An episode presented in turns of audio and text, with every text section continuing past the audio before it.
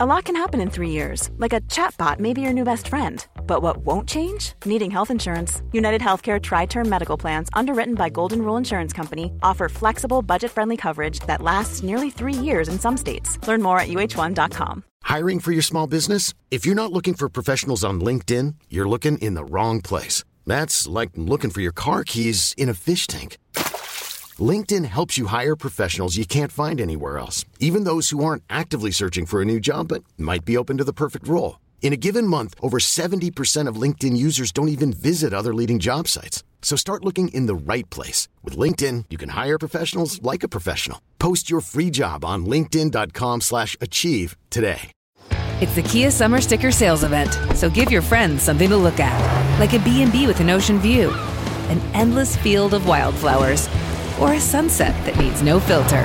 Make this a summer to share and save with a capable Kia S U V or powerful sedan. See your local Kia dealer or visit kia dot com to learn more. Kia, movement that inspires. Call eight hundred three three three four K I A for details. Always drive safely. Sale applies to purchase of specially tagged twenty twenty-four vehicles only. Quantities are limited. Must take delivery by seven eight twenty-four.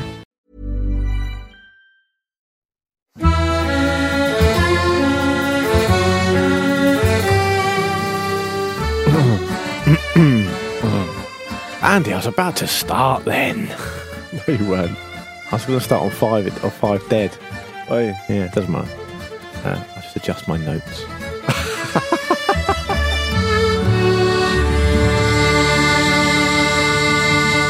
James, welcome back. Um, my pleasure. Great to be back. Yeah. You could just sound more more sincere than that. That was genuine. That is, is my sincerity. That's just post-holiday relaxation, isn't yeah, it? Is. Yeah. yeah. You did look, you did look, you look magnificent, James. Thank you. Yeah. You reject. It's you re- amazing what a bit of vitamin D can do. Yeah, have you rejecting the choice of jumper already? Well, it depends how hot it's going to get. Very hot, baby. You're going to turn it up and turn it on. Very conversation. It's going to get very hot. Okay. Shirt off on the tube on the way back. Yeah. Um, what about Maurizio Sarri and Juventus? And uh, the reason I bring this to the table to, to ask you about is because it feels to me that um, Sarri's had this long, winding kind of the road more travelled um, route to the top of his coaching game. Mm. Um, and I remember you saying maybe in the middle of last season, if you drive through. Uh, Tuscany. Yeah, Tuscany, and a few pitch, any football pitch you see, the joke is that Maurizio Sarri's probably coached that team at some point. He finds himself on the cusp of managing at Juventus for the first time.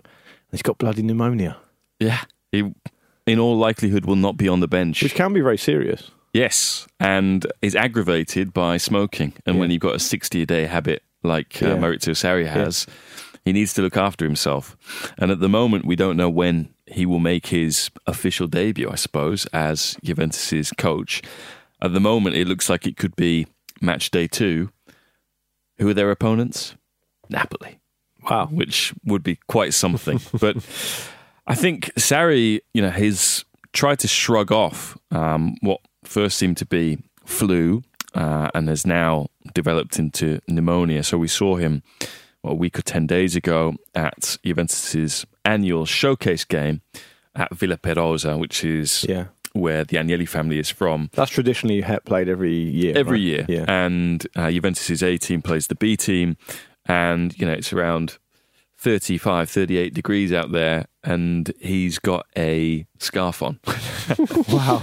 And I think in hindsight, he should have taken the day off. He shouldn't have travelled and been with the team. Obviously, that is always seen as such a ceremonial occasion for Juventus. It's when you commune with Juventinita, Juventusness, if you like. Mm. So I can understand why he wanted to be there.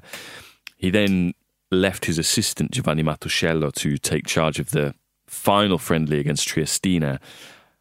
But yeah, this is, as you mentioned, Luke, it's quite a serious, um, yeah, it can be fatal, mm. um, pneumonia. And, you know, we'll have to see whether, and wh- well, not whether, when he comes back, um, because I think he shouldn't rush back uh, at this moment in time. But yeah, not um, the ideal situation for Juventus, and it's not been an ideal summer uh, for Juventus some, so far. For a, for a club that has, you know, last year acquired Cristiano Ronaldo and could and probably should have gone unbeaten in the league last year, um, for a team that has signed Matthias De Ligt um, this summer.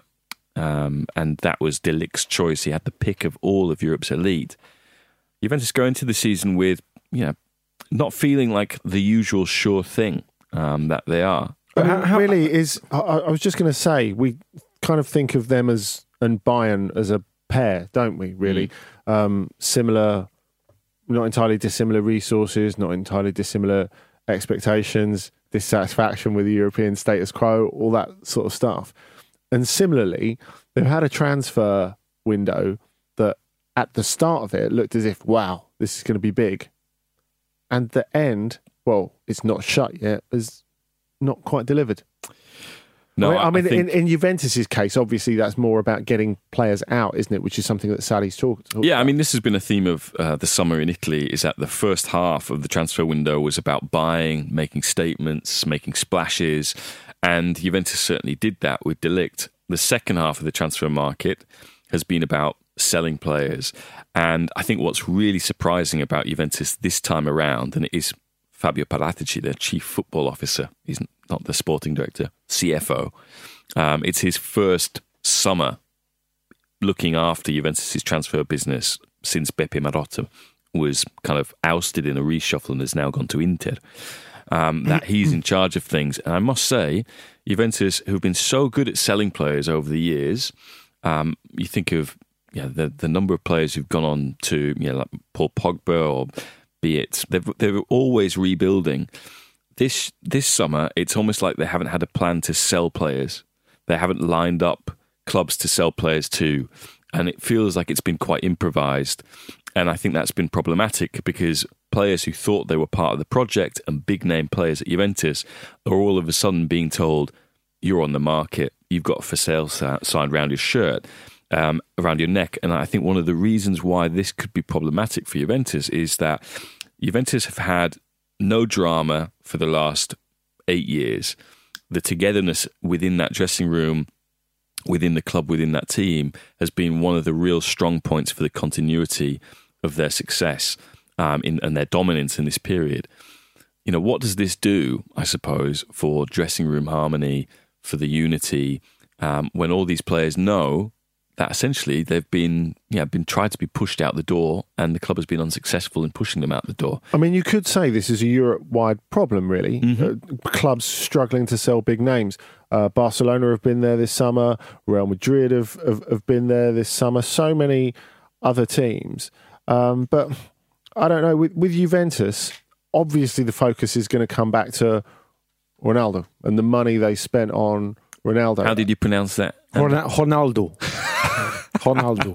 But you know, you we're, we're not say it how Korean. It's meant to yeah. be said in this country. um, we, we, we, you say all this stuff, but they have moved on loads of players for loads of money.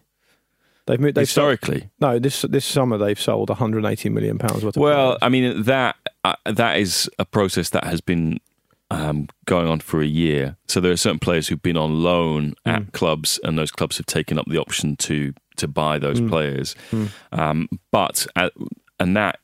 Very much, if we want to get into accounting, is for the last uh, financial year. So up to June thirtieth, we're now into a new financial year mm. and they are making sales with that year in mind. So I would say that a lot of those sales that we've seen go through over the last year, it's been a bit or of a paper the exercise. Part of the summer is a paper exercise. This is the, this is the new accounting ha- year. I mean, and it's not just Dybala and their five hundred midfielders. People forget about Higuain. Mm. Who's earning a lot of money, and that's what when I was talking about uh, Ronaldo and the knock and, uh, and and the knock on effect from from him, they're very much obliged. Higuain is a pain for them, isn't it? Yeah, it's a real burden, um, and again um, shows that you know this club that was in the past very good at selling players um, ha- is now finding it more difficult, and I think that's because of the change of status that Juventus have had over the last eight years. They have gone from a club that self-proclaimed was a stepping stone to a Manchester United, to a Real Madrid, to a Bayern, is now a destination club. Mm. Yeah. Players want to stay at Juventus or they want to come to Juventus. And this is a real issue, for example, with Higuain, who's come back and he's like, you know what, you've appointed the guy who I had my best season under. I think I can be a success again at Juventus. I want to stick around. And people are like, you used that one with Chelsea, Gonzalo. yeah. You don't get two cracks of the whip on that line, my friend. Yeah. yeah. But I mean, one of the kind of uh, most interesting observations um, from the time that I was in uh, Singapore following Inter and Juventus was Juventus were playing Spurs, and as they were warming up, uh, Higuain goes out with the, the rest of the team, um, but before he enters the pitch, Paratici um, basically pulls him to one side, and instead of warming up, they have a discussion which lasts twenty, twenty-five minutes, which, you know, I wasn't privy to, but it was pretty animated. And you can understand that the club wants to move him on. They wanted him to go to Roma. They wanted him to go to a, a, another club so they could get his wages off the payroll and they could maybe bring in some money for him. And that hasn't happened. You know, with Dybala, they tried to sell him not once, but twice, mm. um, to Man United and then to Spurs. And while I think it now looks like Dybala is likely to stay, yeah, I think they would... It would be it would convenience them a lot if P S G came in and said, we'll give you sixty, seventy million for this player. Um, but the, the narrative around it is always interesting, because if we all know this, I know you're very well connected over there, James, but if we all know this, then the clubs who are expected to buy them know it. Yeah. And if they are expected to buy buy him, they know that they want to get rid of him. Exactly. So they're going to lowball them, exactly. And they're not going to want to sell. Well, that's yeah. blah, blah, blah. That's the that's thing, isn't it? Yeah. Isn't it, Luke? Because it's easy to forget because... I suppose primarily because of where we are and the fact that the, the transfer window in in England is shut already. But there's there's still a couple of weeks to go. You know, it goes over a couple of days because August thirty-first is on a on a Saturday this year. And I don't think we've heard the last of Neymar this summer. I don't think we've heard the last of Dybala this summer. They are going to go to the last minute, not just because football clubs are... like students leaving all their their work to the last minute and cramming on the final night. But but it is about brinkmanship and it's about saving face as well. That's very, very important amongst the amongst the biggest clubs. Luke, to bring this back to Sarri, Sorry, which yeah, is how we open this, this so, yeah, conversation, yeah. Um, this complicates life for him um, because... Because he's got pneumonia. Well, there's that, but also the fact that yeah, he has been a coach who essentially picks his starting eleven, picks the two or three guys who are going to come in and replace players in game, and he sticks to it. And those are the that's the group he works with. And this was the big question mark about him going to Juventus, is that all of a sudden you're going to have to manage a squad of twenty-two, twenty-three players, some of whom are superstars with big egos. Can you do it? Hmm. And the issue that Juventus now find themselves in is the squad is too big. He himself has admitted, and Sarri likes to complain, He's and his new complaint is, we've got too many good players. We need to get we need to get rid of six of them. And so when it comes to entering the squad for the Champions League, given that they've sell, they've sold a homegrown player in Moise Kean, they're going to have to make some very difficult decisions when it comes to the final cut for that squad. Mm. There could be a situation where a Dybala, I don't think it will be Dybala, but certainly a Mandzukic, a Matuidi, a Rugani, they could be left out of a Champions League squad. You've got a World Cup winner and a World Cup runner-up who mm. could find themselves left out of a Champions League squad. Now, that is a quite uncomfortable situation for a new manager to yeah. come into, who hasn't particularly been great, I would say, at managing a squad. And that was something that was has always been underplayed and undervalued about the job Allegri did at Juventus. Yeah. Keeping a, a squad of superstars happy when... you can't play them every week. Yeah.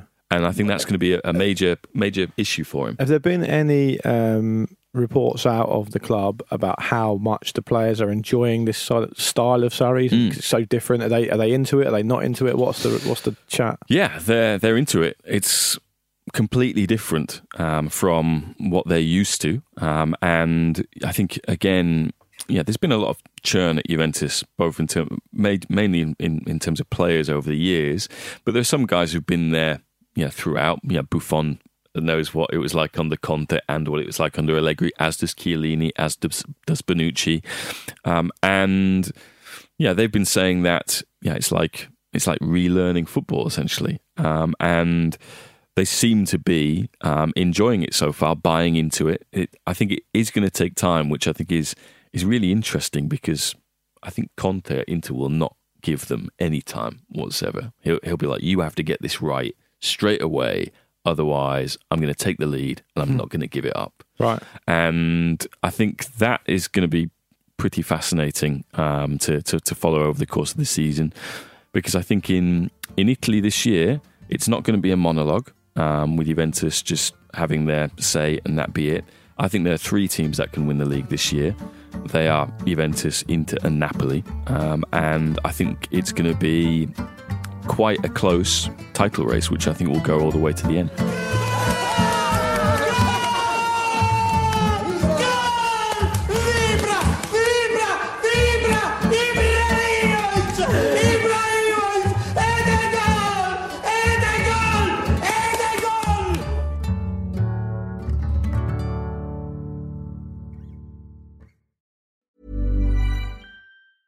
A lot can happen in the next three years. Like a chatbot may be your new best friend. But what won't change? Needing health insurance. United Healthcare Tri-Term Medical Plans are available for these changing times.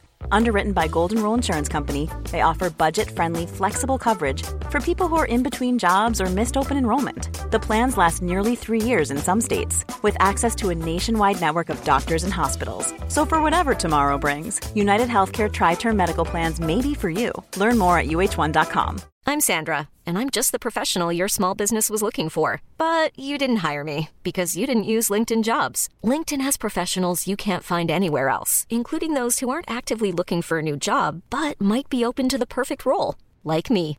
In a given month, over seventy percent of LinkedIn users don't visit other leading job sites. So if you're not looking on LinkedIn, you'll miss out on great candidates, like Sandra. Start hiring professionals like a professional. Post your free job on linkedin dot com slash achieve today.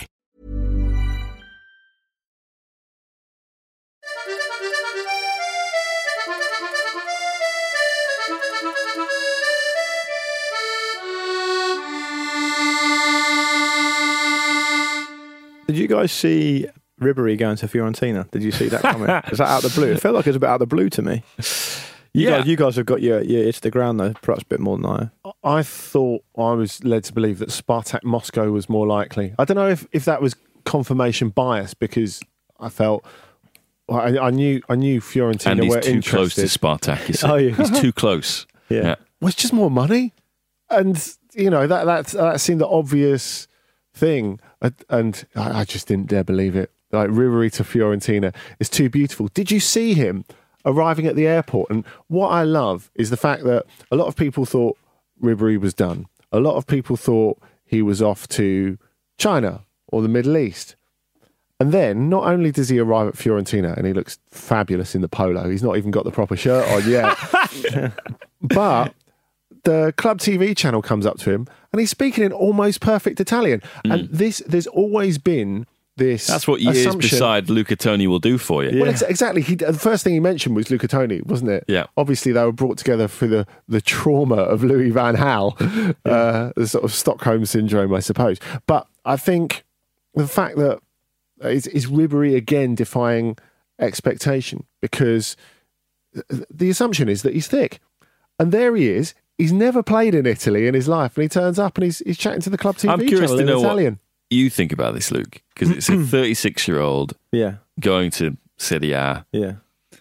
club like Fiorentina, which has a demanding fan base and wants to see that team successful, be it getting into Europe, be it having a cup run. Do you think that...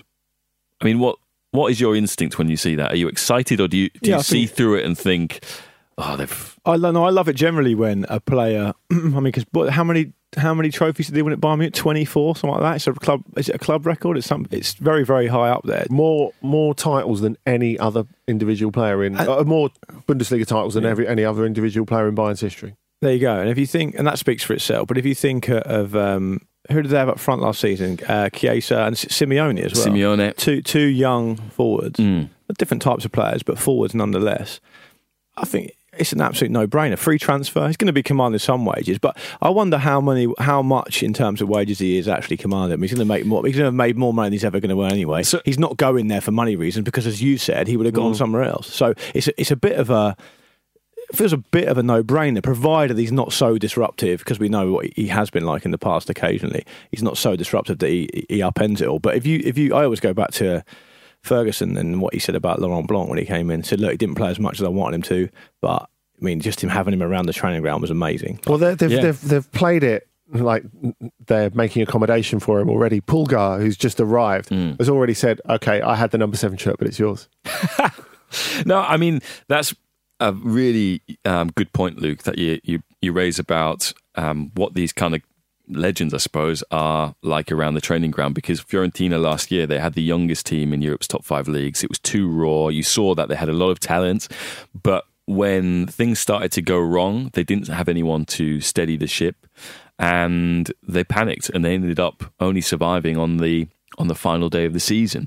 And so that is why you've seen them A, sign Ribéry, B, sign Kevin Prince Boateng. They've tried to bring in players who have been around the block a bit and are a bit streetwise.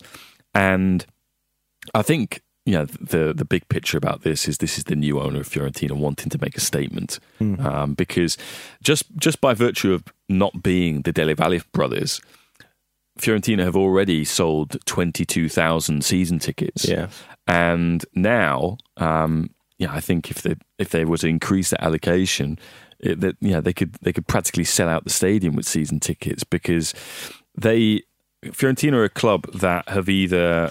Um, in terms of superstars, um, they've either got them young when they're nobodies and they become superstars at Fiorentina and then yeah. they've been sold on, yeah. or they're kind of homegrown players who've become fan favourites. So, yeah, we're talking sort of, you know, Batigol and, you know, Rui Costa were younger and kind of to be polished, I would mm. say. And then, you know, over the years now you've got Chiesa, Bernardeschi, or you've got the players that Corvino would sign from Serbia, like Jovetic mm. and, and, and the like. Um, Ribéry is the, I think, the first kind of established, um, you know, world worldwide known um, champion that Fiorentina have signed in a long, long time. Um, and you know, I, I looked at it and I was like, oh, is he going to be motivated? Um, but if you look at the way he's A, the choice that he's made, he's not gone to China, he's not gone to Qatar where he could have made a lot more money. B, the way I think the, the contract is actually mm. uh, has been has been drafted is that it's a, it's very incentivized, and he yeah. wanted that. He wanted it to be based on I, appearances, I, I just don't think, goals, assists. Um, I just don't think unless you're a total mercenary, and you can say what you like about Ribéry, he was at Bayern Munich for a long time. I yeah. imagine, you know, it's the same as any job. You want to make more money, you nip it around different places because you mm. get an increase in salary each time. He stayed at Bayern Munich for a long time. He's clearly earned more money than realistically he's ever going to have spent anyway. And, and, I, and I think with um, it's the same, even despite the gold stakes. Well, yeah, exactly, exactly. He spends a bit of time at Salt Bay, so maybe he would. Well, he's now gone to what I think is the the capital of stakes in that? Europe. No goals Florence. required. Really? Okay, Florence. Well, in which if he wants, if, Stecca la Fiorentina. I'm surprised he didn't sign for Boca or River. If he well, that's the stakes. Yeah. yeah, but but anyway, I was just going to say, in all walks of life, with young people, inexperienced people, in whatever trade it is, you know, football is definitely a part of this. Young players are fine when it's going well. Mm. Generally speaking, if it's going mm. well, you've got a good team, you're winning games, it's fine. It's when things start to go wrong, they start looking around. Yeah. If they start looking around, they see someone like Ribéry on the pitch. Provided he's not an absolute head case, I don't know him, but um, provided he's not... Providing he's not driving the bus. You are quite. Then they're going to say, well, do you know what, this guy... Even if it's subconsciously, they're going to say, well, this guy knows what's going on. He's been in before, you know. I mean, James, does this fill some sort of void? Because the thing we saw after the tragic death of Davide Astori mm. is that those young players immediately after... They they stepped up under Pioli and, yeah. and, and they did really well. Did people expect too much of them after that? A bit, because they finished that season strongly, and I think everyone is aware that they have got some really talented young players. Um, I think Luke is right in saying that when things start to go wrong, you need someone there who can basically say, it's all right, guys, don't be fazed by this. Yeah. We can come through it. The issue was, is uh, what well, the issue at the time in in February when that happened was Pioli was entering the final year of his contract. He was like, are you going to offer me a new one? And they were like, well, we'll wait and see. And he was like, well, I'm going to resign then. And right. he resigned. Right, and right. all of a sudden, everything just went to pot. And they they found themselves in a, in a, in a spiral.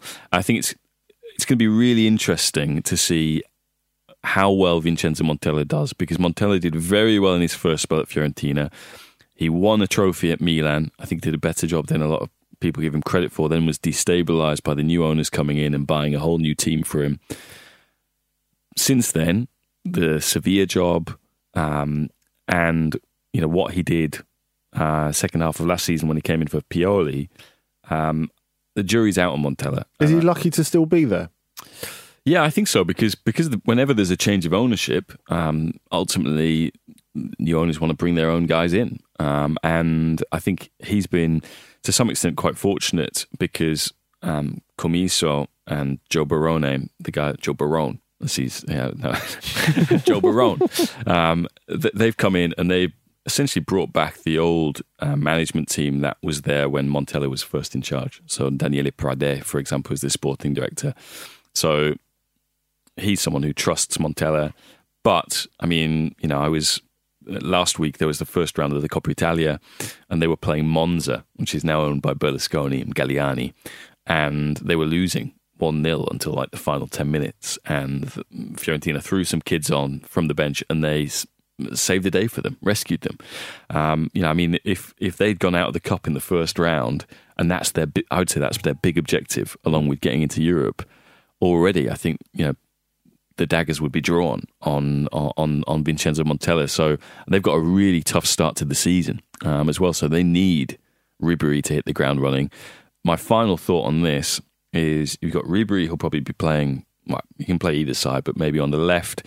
Then you then at the moment, there's interest, there's talk of a bid for Sassuolo's Domenico Berardi, who's a player who likes to play on the right. If you're signing these two players, what does that say for the future of Federico Chiesa? Now, Chiesa apparently has had for a long time a an agreement, a verbal agreement with Juventus. I don't see how Juventus can actually finance and fund that move um, at the moment. But nevertheless, part exchange for Higuain. I'm it's quite, the last. I'm quite exchange for fourteen players. Yeah.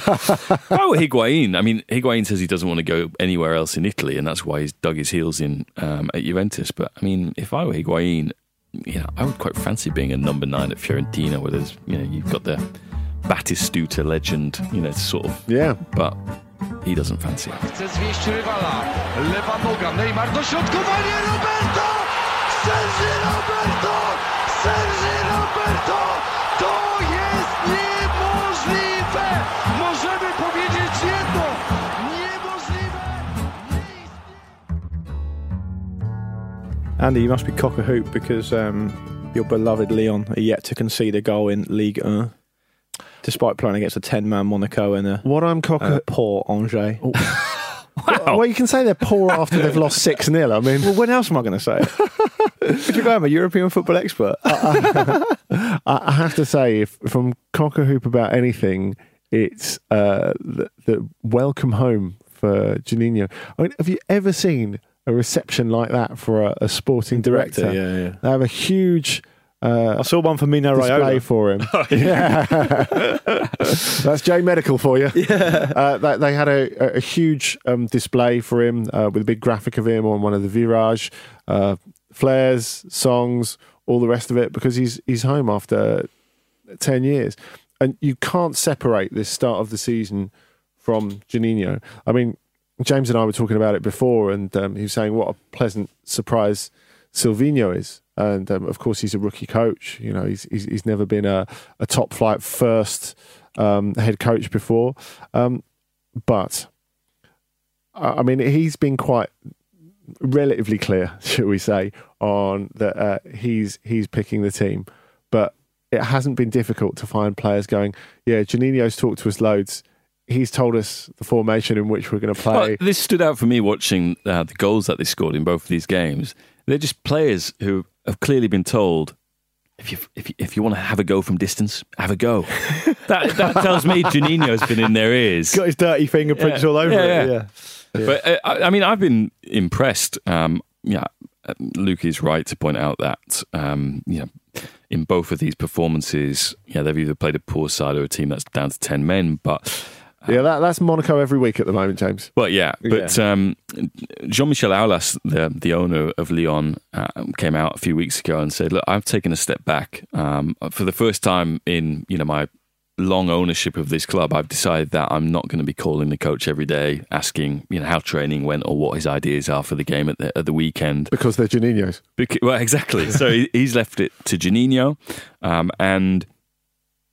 Yeah, that is. If you look at Lyon, I mean, this is this is a club that has was, and I think now is again um, one of the best examples of a player trading club that that you'll you'll find. It's taken them a long time to to get back to that point, hasn't it? And um, you know that they, they've done well. Their their idea was always to sell Ndombele and Fekir this summer.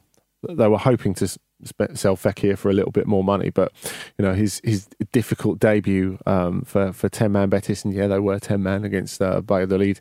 I think gives you a little idea of the fact that, you know, his his value has declined. You know, there's no getting around that, how, however brilliant you, you think he is, the fact that he did have a year left of contract.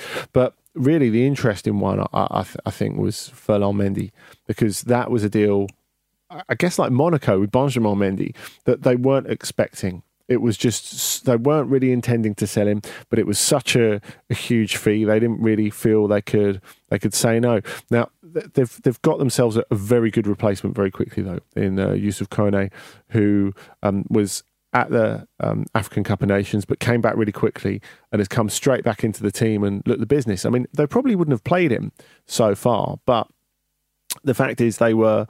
They were stuck in in terms of other left backs, like uh, Marcel was injured, uh, Rafael, who is a bit of a loose cannon at the best of times, but was was was put out there to left back to cover him. He got injured as as well. He's quite prone to to muscle injuries, so Kone had to come straight in, and th- that has really been the feeling with with Lyon in in the start of this season, that they've hit the ground running really quickly after no pre-season to speak of.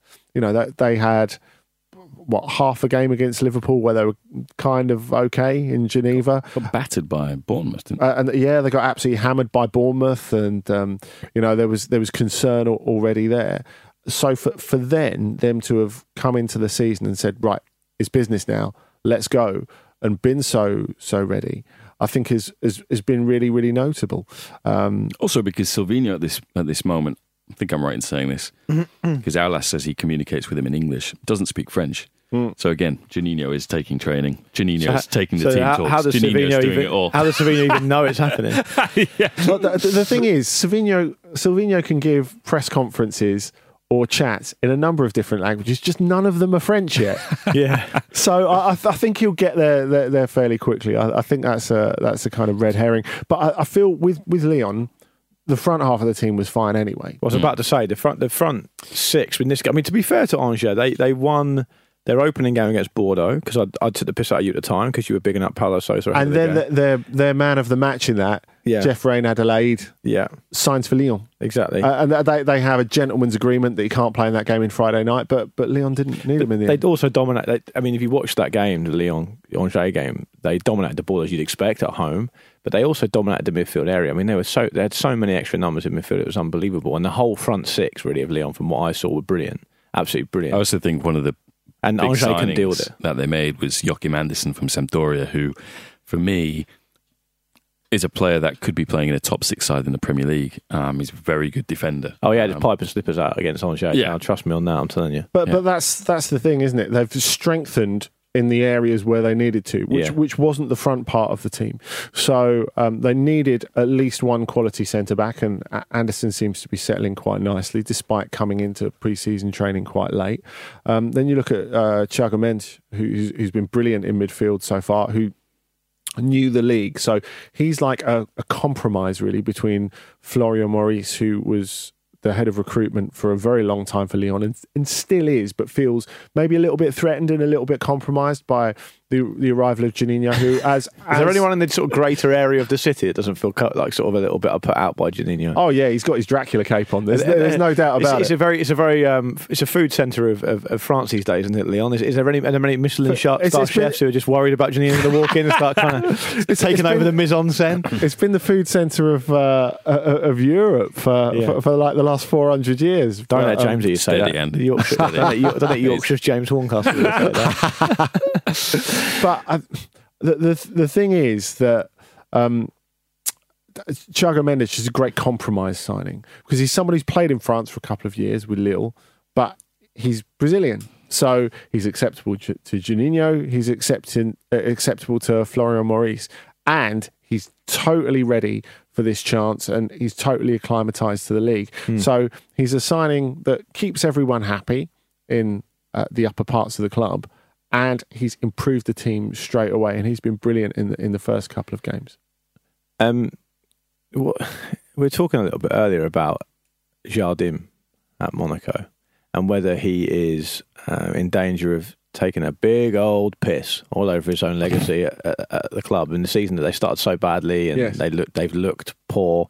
Um, what do you make of that? I mean, it's, it's it's strangely mirroring the situation that Zidane might find himself in, in in Real Madrid, and maybe we'll talk about that. But but um, I mean, are you are you guys thinking already, guys shouldn't have gone back there, or is it too early to say that? I, I think it is too early to say because we're talking about a, a team, a squad, a club that is bottom of the league feel, and scored no goals. Yeah, but that is yeah because they're they're a club that's feeling the effects of.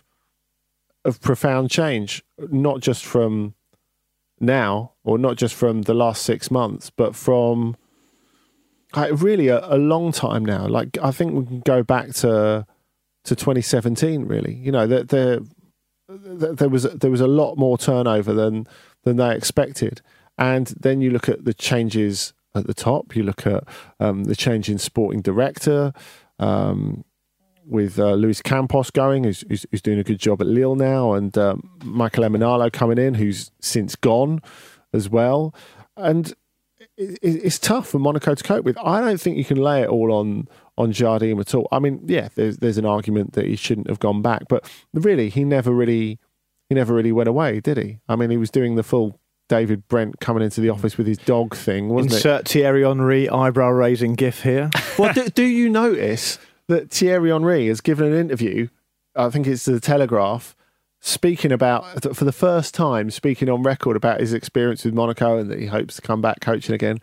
I mean, interesting moment for it to to come out. I'm not saying that he's going back to Monaco, but maybe what's, what's happened with Jardim thinks makes him think, well, maybe I don't look as bad now. Um, highlight of the weekend is Eduardo Camavinga, right? We had a lot of emails. Oh, yeah. O T C at football ramble day dot com is the email address. We had a lot of emails almost instantly after his performance for Rennes against P S G, particularly that. And, and I think I think there's two fa- factors here. Of course, we're used to seeing young players, exciting young players coming through and, and then in some cases moving on for huge amounts of money. João Felix, for example, would be one. But Camavinga is sixteen years old.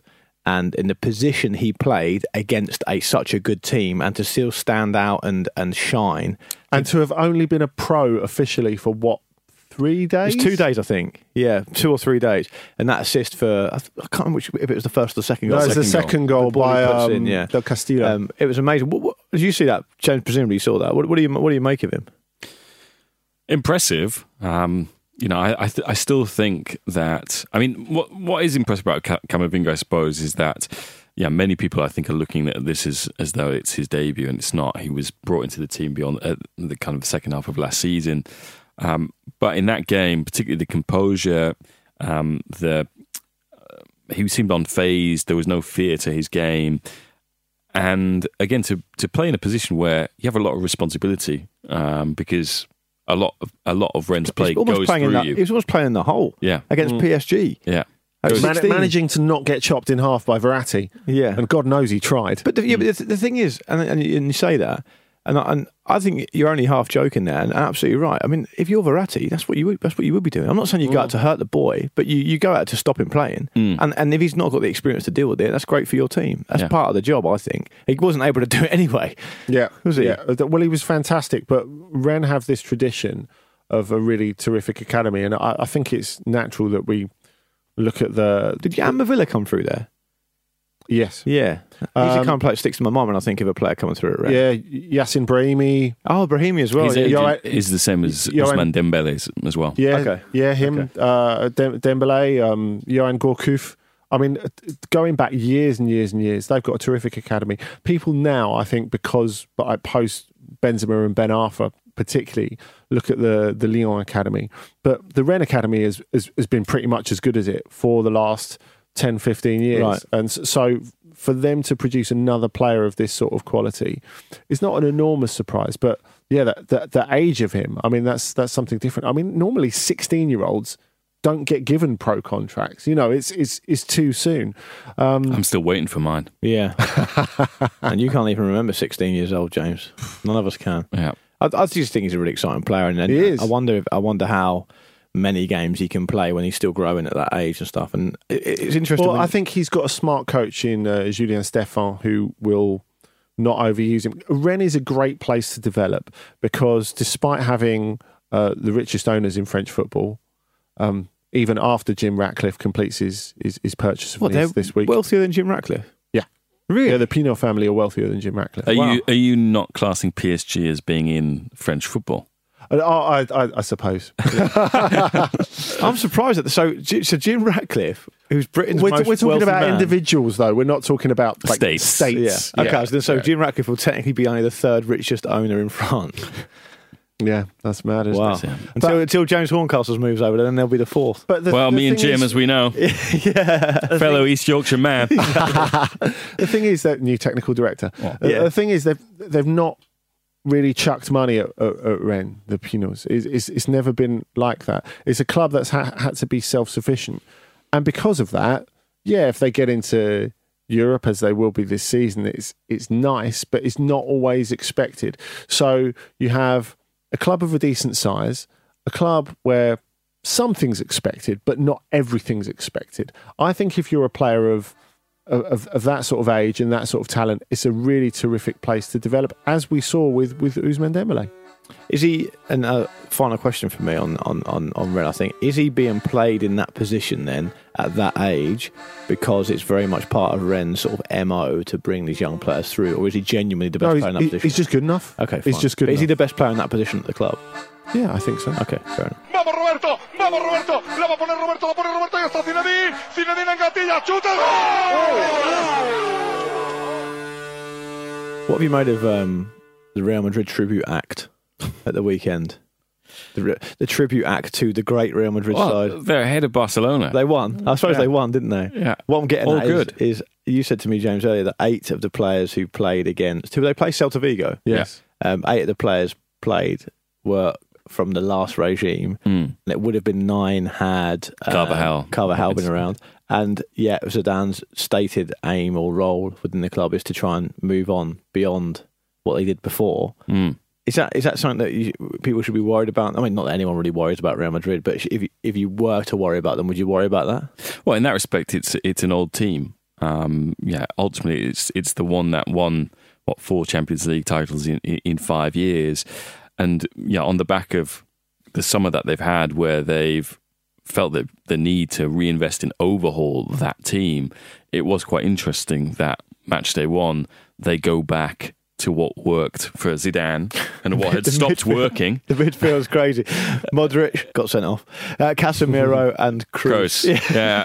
yeah. Here comes the new regime. Yeah. And look, I mean, a lot of these new players have, have arrived at different times over the summer. Some aren't fit, some are injured.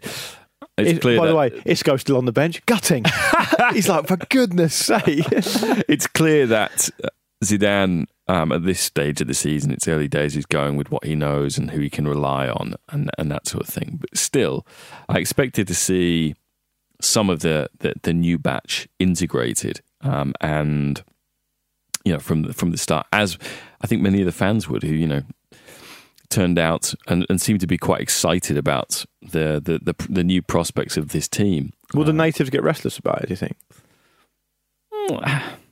No, because I think ultimately they're going to what have three games before the international break, um, and I think in time we will see um, these players integrated. I think the issue is is is how many of them are. You know, there's Hazard, of course, but how many of them are really a lot better than the players who were in that first team at the moment, and maybe not certainly entering the tw- twilight of their career. I mean, one of the things that's been surprising to me is certainly looking at the Italian papers, just to see that there is this sense that Luka Jovic, who they spent seventy million euro on, is apparently being offered around to be loaned. Yeah, and that, that those those rumours started in Serbia like a, a month or so ago. Do you put any credence in that? Well, the, the the talk is that Zidane has not been hugely impressed with him in training, and I think this is the, the biggest issue with Zidane. I mean, you know, there's been so much focus on Atletico and the turnover there, and Simeone, can he really change? Does he want to change? I think we have to ask the same question about Zinedine Zidane, because he's doing a completely different job, a, t a totally different type of job um, to the one that he was doing when he's he's first at Real Madrid. He's required to evolve the team, which he wasn't before. And you know, can he can he do that? I mean, before I, I think you you look where it unravelled in that final season.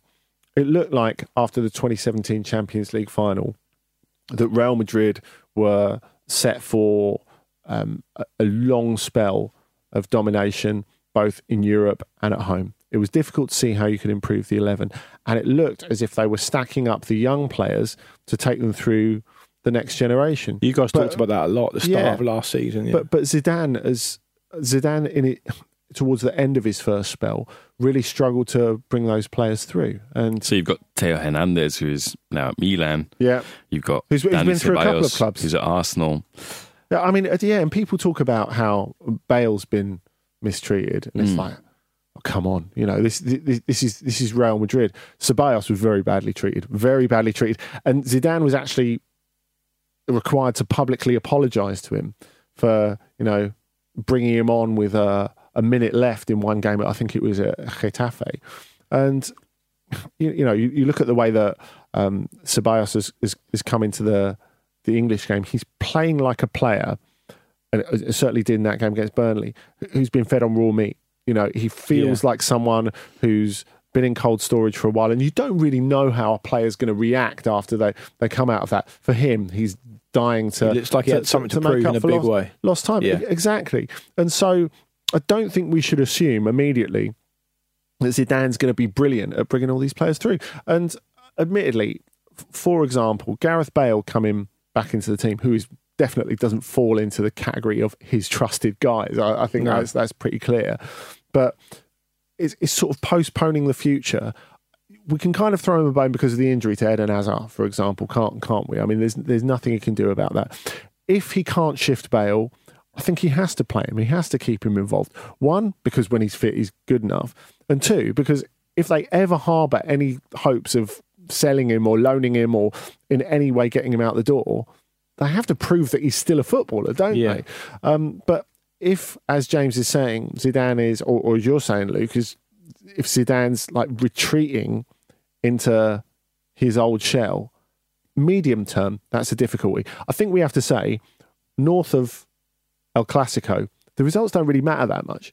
Like, like in, unless they do absolutely terribly or unbelievably well, It's it's almost not irrelevant, but it's it's not that important. It's it's not it's not the be all and end all. Unless they get themselves in a position where they're going to get eliminated from their Champions League group, they're ten points behind at the top, or they win all of their games and Barcelona slip up a couple of times, It's it's not that much in focus. He can kind of get on with it. But if he if it gets to the point where, say, if they do well and they get to El Clasico, they're playing the same team as they were playing at Celta. Celta without Santi Mina, we have to say that. So uh, it's one of those games that looks difficult in, on paper, but it's not the toughest game they could have had on the on the first weekend of the season.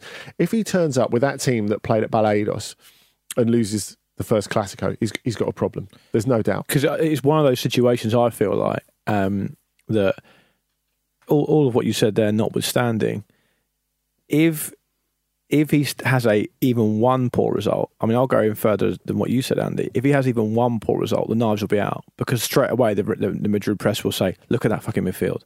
Look at what you've done. You've got eight or nine players in there that we, we knew were brilliant two, three years ago, but now they're all two, three years older. A couple of them have left, and one of them, particularly in, in Bale's case, you wanted to move on, but now you're sort of going back on yourself. It, it kind of gives the impression that he's he's second-guessing himself all the time, and he's got an un because of what he's achieved there, I suppose he's got an unimpeachable reputation for now, but he isn't always going to have that. I mean, he, he went with the first person with a great reputation to be a legend at that club, to be pulled over the coals, and he knows it, so he is going to have to think of something pretty quick. And, and, and one thing I would add to that is that I can't see why he's that Real Madrid weren't in for João Felix. I just cannot see that. I know you said you were going to say straight away, well, they signed Hazard.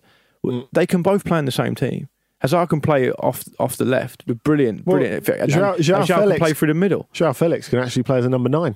He can play as a second striker as well, mm. and he can play. He, but I mean, I, I wouldn't have seen him as much as you guys. I mean, no one's seen him that much. I mean, he's only nineteen, but he he most effective through the middle, right?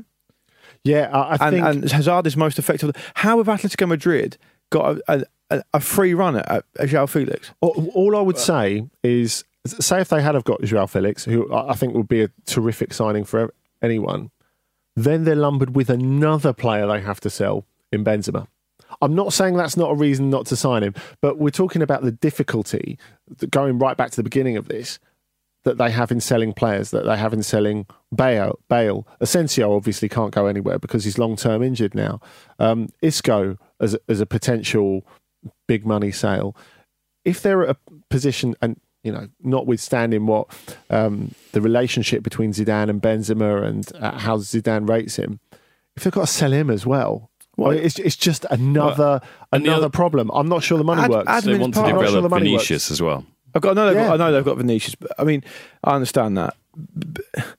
With Benzema, he had his best goal scorer on return last season, I think, didn't he? Since he's been there, he scored loads of goals.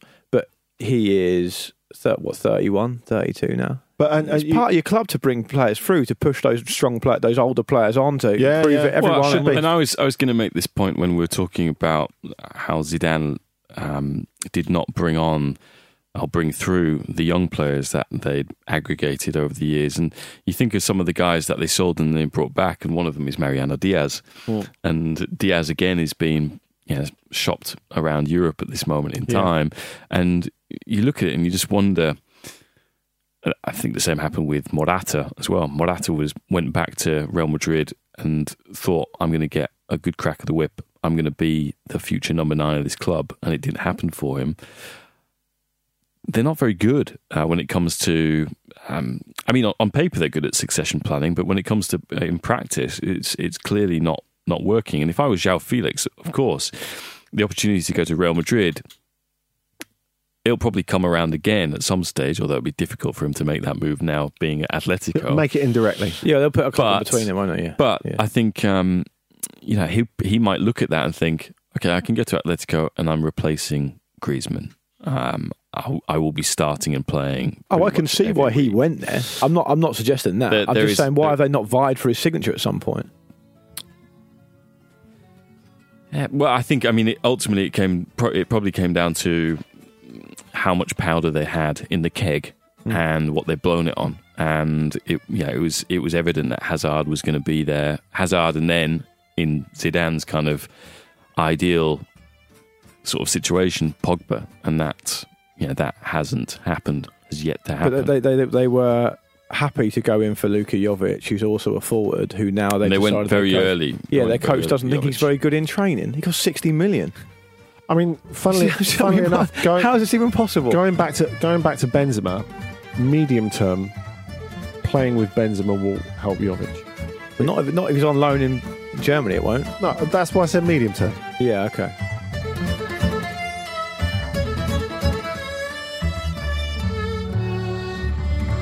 We're done. Well done, guys.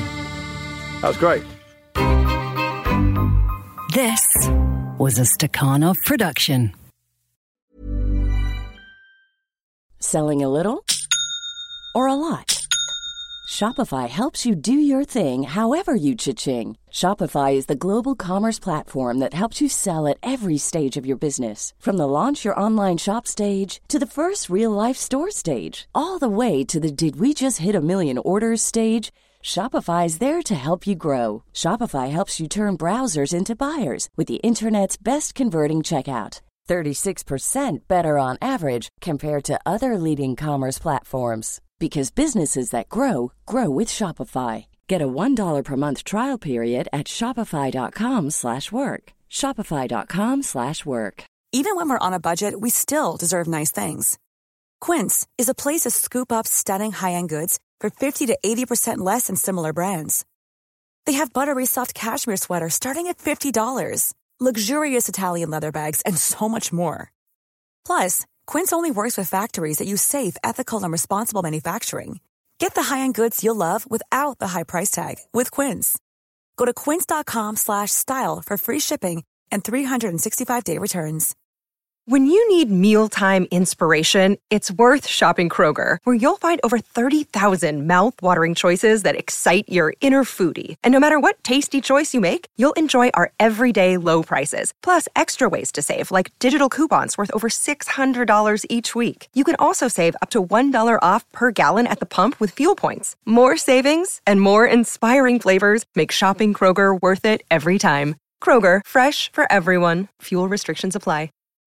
Protect your dream home with American Family Insurance, and you can weather any storm. You'll also save up to twenty-five percent by bundling home, auto, and life. American Family Insurance. Get a quote. Find an agent at A M Fam dot com. Products not available in every state. Discounts may not apply to all coverages on an auto or home policy. Discounts do not apply to life insurance policies. Visit A M Fam dot com to learn how discounts may apply to you. American Family Mutual Insurance Company, S I and its operating companies, American Family Life Insurance Company, six thousand American Parkway, Madison, Wisconsin.